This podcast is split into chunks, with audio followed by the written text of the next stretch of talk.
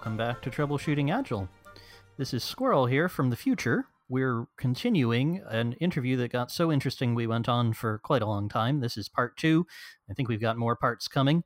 The interview is with Chris Clearfield, co author of Meltdown Why Our Systems Fail and What We Can Do About It. And we're picking up as we're talking about a predecessor of this book, Normal Accidents by Charles Perrow. And we're going to be talking about how we got to the modern version, which is Meltdown. Here we go, back to the interview one of the things that certainly is noticeable about Perrow when you read him now is that he doesn't talk about social media and he doesn't talk about um, uh, database failures and right. um, you know that uh, there's a ton you know when he's talking about computers it's computers in the Apollo guidance system and, and stuff like that um, that uh, you know have maybe uh, 400 uh, bits of uh, of memory or something 400 bytes or something of, of memory so he's he's in a very different world in 1984 and, and, one of the things I certainly found really useful in, in Meltdown was um, getting kind of an updated version, what what had changed. So, what what do you see that's changed since then? Has it got worse? Has it got better? Is technology helping us? Not helping us? What's what's your view on the complexity and coupling that, that technology brings or, or helps us manage? Well, yeah, there there is the nut, and um, and uh, you know, one of the things we we got to do that felt like a real privilege was we sat down and spent two days with Perrow. Um, at Yale, just kind of interviewing him and talking with him about these ideas. And and eh, I mean, he's super sharp still. It was a really fantastic um, experience. One of those kind of like delightful experiences that came out of writing the book. And you know, I think Perrow was spot on when he wrote the book, in that um, his kind of framework i think is really enduring. I think what has changed is that there are so many more systems now that are complex and tightly coupled than there were when he wrote the book. You're you're exactly right squirrel. It was like you know space exploration and nuclear power and like chemical refining were the sort of three sort of big systems. And and now what we see is that um, technology enables tremendous amount of efficiency tremendous you know work that never could have been done before but it increases complexity and, and tight coupling. And you would never think um, like showing your photos to somebody would be a source of tremendous complexity that would influence the election. But totally, it, it turns, exactly. turns out it does. who, who knew? Yes, Unexpected exactly. consequence. Well, and and I think that that's one of the you know as a as a policy, kind of on the bigger level. Um, we wrote about this in the context of Twitter, in the context of um, you know, a, sort of the content of the discussion doesn't doesn't really matter. It happened to be a a question about sort of free speech on a college campus. Um, but what was really interesting is this went from an issue that um, had it happened 20 years ago, you know, maybe would have been covered by the student newspaper and, you know, it was Yale, so might have gotten picked up by by national media, but really would have been a story that kind of arose and then and then you know did not have much impact. And in this case it um there was a video that somebody shot that was up on twitter and i mean it just exploded right? It became it sort of gave the world a front row seat on this discussion about free speech at yale and the kind of responsibility of students and it was sort of right in the middle of um, different aspects of the kind of emerging black lives matter movement and for for me what was fascinating about it was was just that it, it, it was this complexity and this tight coupling. Once this was out in the world and being connected, there was no way to pull it back, and it really just exploded. Um, you know, the, Jon Ronson, uh, the author, has a book about uh, internet shame and and um, you know people that have taken photos that they thought of as innocuous, you know, get death threats and lose their jobs because of it and and that's totally fascinating. So that's one aspect of i think the way that complexity um, kind of ties in. Uh, uh but the uh, the other thing is um, hold on i lost my train of thought. Too complex. I'm sure it'll come back to me that's okay. Don't worry. We'll, it's fascinating what you're what you're telling us about. When when you say Twitter, one of the entertaining things I was observing was uh, Twitter was down yesterday. I don't know if you know that, um, but as we're recording this, this is the the, the day after the the great July 2019 Twitter outage, um, and um, the the amount of um, systems and other the, the really interesting thing for me to watch on on Hacker News, which I read a lot, was how many other things were dependent on Twitter. And um, right. there was one person who was saying, "Gee, I was really wondering, you know, when is Twitter going to be back up?" And so I went to check Twitter, and no, that's not going to work because his default was if the system is down, go check Twitter. Somebody will be tweeting about what's going wrong with it. He he couldn't do that, so we've we've created these systems that are very tightly coupled in ways that we don't even think about. So much so that when we want to when they fail, we we continue to try to use them. Um, so uh, I just think that's a, a, an interesting observation based on the um, on the tight coupling.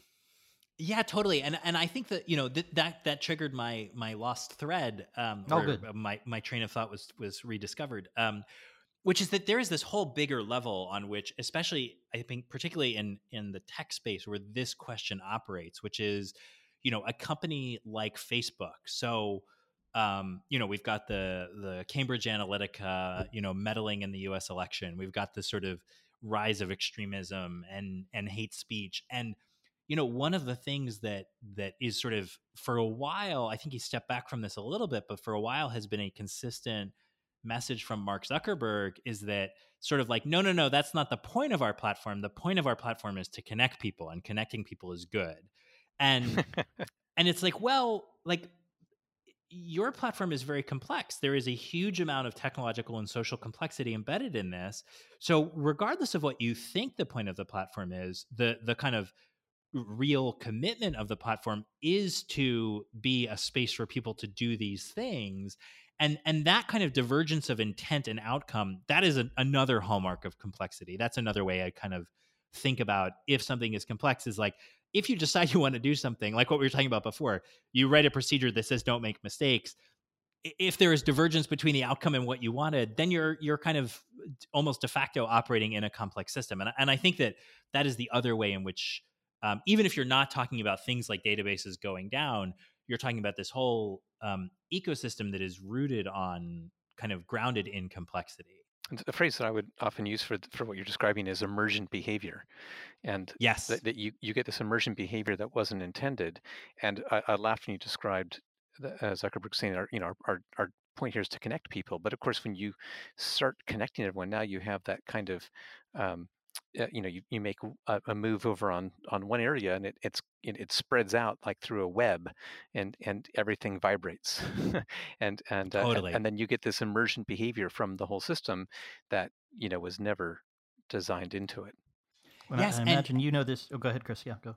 No i was gonna i was gonna say and I, I think the you know the other aspect of that is that um, people are not uniformly interested in connecting on Facebook, right? And they are not uniformly interested in connecting. So even if you believe that in the real world that you know having additional social connections and social capital is good, which I think many of us do, um, you know there you can create these niches on the platform where people who uh, you know have what we might think of as an, an asocial view around say extremism or something like that are actually more likely to connect and there is a greater network effect for those folks than there is for people that um, you know just the, the kind of bad that they can do is is greater than the good of connecting hundreds of you know classes of 1997 from high school or whatever it is Makes sense, and it, I know you probably know this story much better than we do. But the the one, and I have to emphasize to everybody, the the number of uh, uh, stories in this book is fantastic. I just enjoyed reading all the different stories of accidents. It sounds sounds awful and sort of vampiric, but um,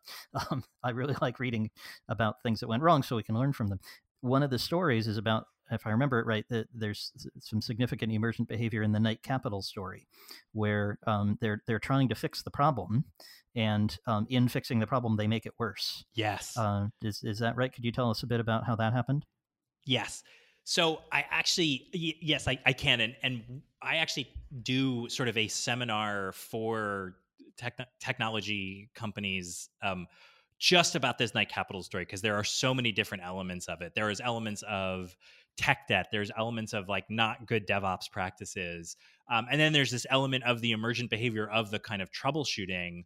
Um, so I'll start at the kind of very high level, and then we can we can dive into that. Um, the, the very high level is that Knight Capital was a technology firm that used technology to trade stocks, essentially. So they were a major player in the U.S. stock market. Not a lot of people have heard of them, um, but they introduced a it's, to say it's a bug is not even really right. They introduced they they ended up putting their system into a state where they were sort of running essentially an infinite loop of sending orders to the stock market and and they did not realize this or or understand it. And so the sort of the headline shock is that they lost half a billion dollars in half an hour, um, which is a lot even for a Wall Street firm.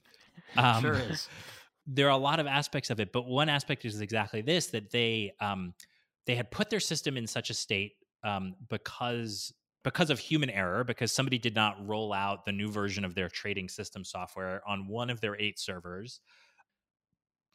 They uh, sort of realized that there was some kind of problem, but they they didn't pull, you know, they didn't pull the andon cord. They didn't say, okay, we're just gonna kind of shut this whole thing down and trying to figure it out. There are, you know, they have production pressures, right? They are they they had kind of a regulatory requirement to keep their system up and running, but I think you can argue that pulling the cord was the right thing to do you know but again that's in retrospect um, they didn't for whatever reason they didn't pull the cord. Um, instead what they did was they sort of started troubleshooting the system on the fly and one of the things they did was they rolled back this change on on the seven servers that they had actually successfully deployed this new version of their software on but in fact it was version of the software and the new version of their kind of routing protocols that that was actually the problem in the first place. So it was exactly that condition that created this infinite loop. So they they kind of went from you know having a, an eighth of their infrastructure in this sort of damaged, very dangerous state to having 100% of their infrastructure in this damaged and dangerous state. And, you know, to make matters worse, they didn't have good monitoring. Um, their logs were sort of as as data accumulated their logs themselves started to lag so they really didn't have any visibility into what was going on um, and eventually after about 45 minutes they they figured it out but by that point they had they had really lost that that that tidy sum of half a billion dollars Amazing. So that's that's the cost of, of not having good DevOps procedures, and more broadly, uh, having a complex system whose behavior is emergent and and which you can't control when it's um, uh, when it's running. Exactly. Yep, that's exactly it. And you know, it's um, it's a it's an extreme version of the story, but I, I think that there are, um, you know, there are ways when where even the kind of smaller daily cost of not having a good DevOps setup is is the kind of cumulative cost um, can really be draining on on a firm too and and the kind of the cost of not learning means that you have teams that they're becoming stale you know your your organization isn't going to be able to thrive in in the environment you need it to and um, it's a real shame from just the perspective of the world where you really want people to be learning and you want people to be able to reach their potential.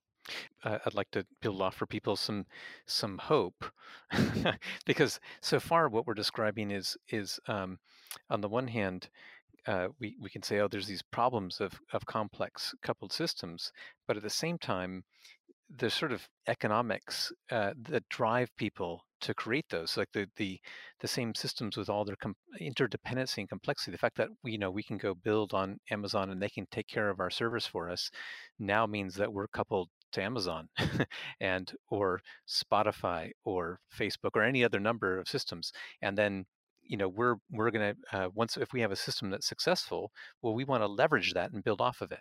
So over time as we're successful we're going to have a tendency to start building uh, more complicated systems as we try to reuse things, as we try to build off of them, leverage what we've done before, which all sounds very good. You know, lowers our time to market, allows us to, to build more complex things for our users who are happier and happier. Why should I build authentication? Um, Google's already done it. I'll just run off Google's authentication. Oh, wait, Google is down. That's right. So it, there's a sort of these pressures that lead us down a path of uh, more coupled systems and more complex systems to to achieve higher value in shorter time. What do we do about this? Yeah, that I mean, and and I think that is the nut of it, right? Because we are not, you know, Andras and I, my co-author and I, we are not luddites, right? We don't think that you know the right thing is for everybody to write authentication you know in c from the ground up every time they're they're you know they're starting a new project right um, i think that the key is though that we've got to manage these systems in a different way we've got to approach this stuff in a different way and that in this kind of paradox of progress is that the you know complexity gives us great capabilities, but it also increases these these kind of challenges. I think in particular the Google Cloud, AWS, Azure, those are sort of really interesting examples because I would say that by and large, um, those places do probably a better job than the average place of thinking about uptime and having great, you know, reliability agreements um, and things like that because that is so much their focus. And so, you know, I, I think that there is there is the kind of converse of the view that well if Google is down I can't authenticate. It's like well that's true, but how do you think that your ability really stacks up against Google's when it comes to this? Um, and I think being able to be kind of humble as an organization and and you know try to play in that space where you really do have the competitive advantage, I think is one of the real benefits of the kind of ecosystem that we see today. Now, that said, I think that the the complexity element is really an interesting aspect of it because what we do see is we see that um, we've now suddenly created all of these different independent sources of failure. And if we don't architect our systems correctly which I'll get back to that point in a second. If we don't architect our systems correctly, we may have instead of you know creating ten independent interdependencies, um, we may have created 10 interdependencies, any one of which can bring our whole stack down. And so I think the key is to try and sort of, as we architect things, to sort of segment things in a way that means that we are we are kind of always building for the unhappy path or for the not happy path so that you know if something doesn't work we're always planning on what the what the kind of good failure looks like in that instance ideally degrading rather than just going down that's an extremely unnatural act, I think, in a lot of organizations, a lot of development teams. In fact, they, you know, they, I've, I've often said that uh, engineers, software developers, get a very bad rap for being bad at estimating. In my experience, they're very, very good at estimating. However, just not clear on what it is they're estimating, and what they're estimating typically is the happy path. so yeah, so and it's it's that it's and that's and that's where people start because they start with a sort of positive mindset. How am I going to make this work? Yes. And and they think of the uh, of that case, how do I make this work? And it's just not the normal way to think about how it might fail. And to the extent that we did have a large professional class of people who thought that way, which were software testers. Right. We've largely eliminated them from the industry. Yeah, that, and that's I, I mean, you know, so you you sort of preface this part of the discussion by saying um, these these kind of systems give us a lot of capabilities, and you know, the book was really a f- uh, fun thing to dive into and to write because even though we're talking about failures here, what we're really talking about is all the ways that you can build capabilities in your teams for them to thrive, and I think that one of the the chapters we talk about a bunch of different tools that are like little cognitive hacks that you can use to help reorient yourself to kind of taking a broader view and and doing a better job as a team as a group of kind of catching these things before they become problems and one of my favorite tools is um, the pre-mortem squirrel from the future cutting in here we've got more interview to come, but not enough time on today's podcast. So we'll be continuing next time, and we'll pick up with that very interesting idea of a pre mortem. As usual, we really like it when you click the subscribe button in your app of choice and you're able to hear us every Wednesday when we come around with the next version of Troubleshooting Agile, in this case, the next episode of this interview with Chris Clearfield, co author of Meltdown. You can get in touch with us at troubleshootingagile.com, where you will find email and Twitter and anything else we're using these days. And soon you'll find information about our forthcoming book, Agile Conversations from IT Revolution Press. So get in touch with us if you have some stories about your own meltdowns. We'll be back next week.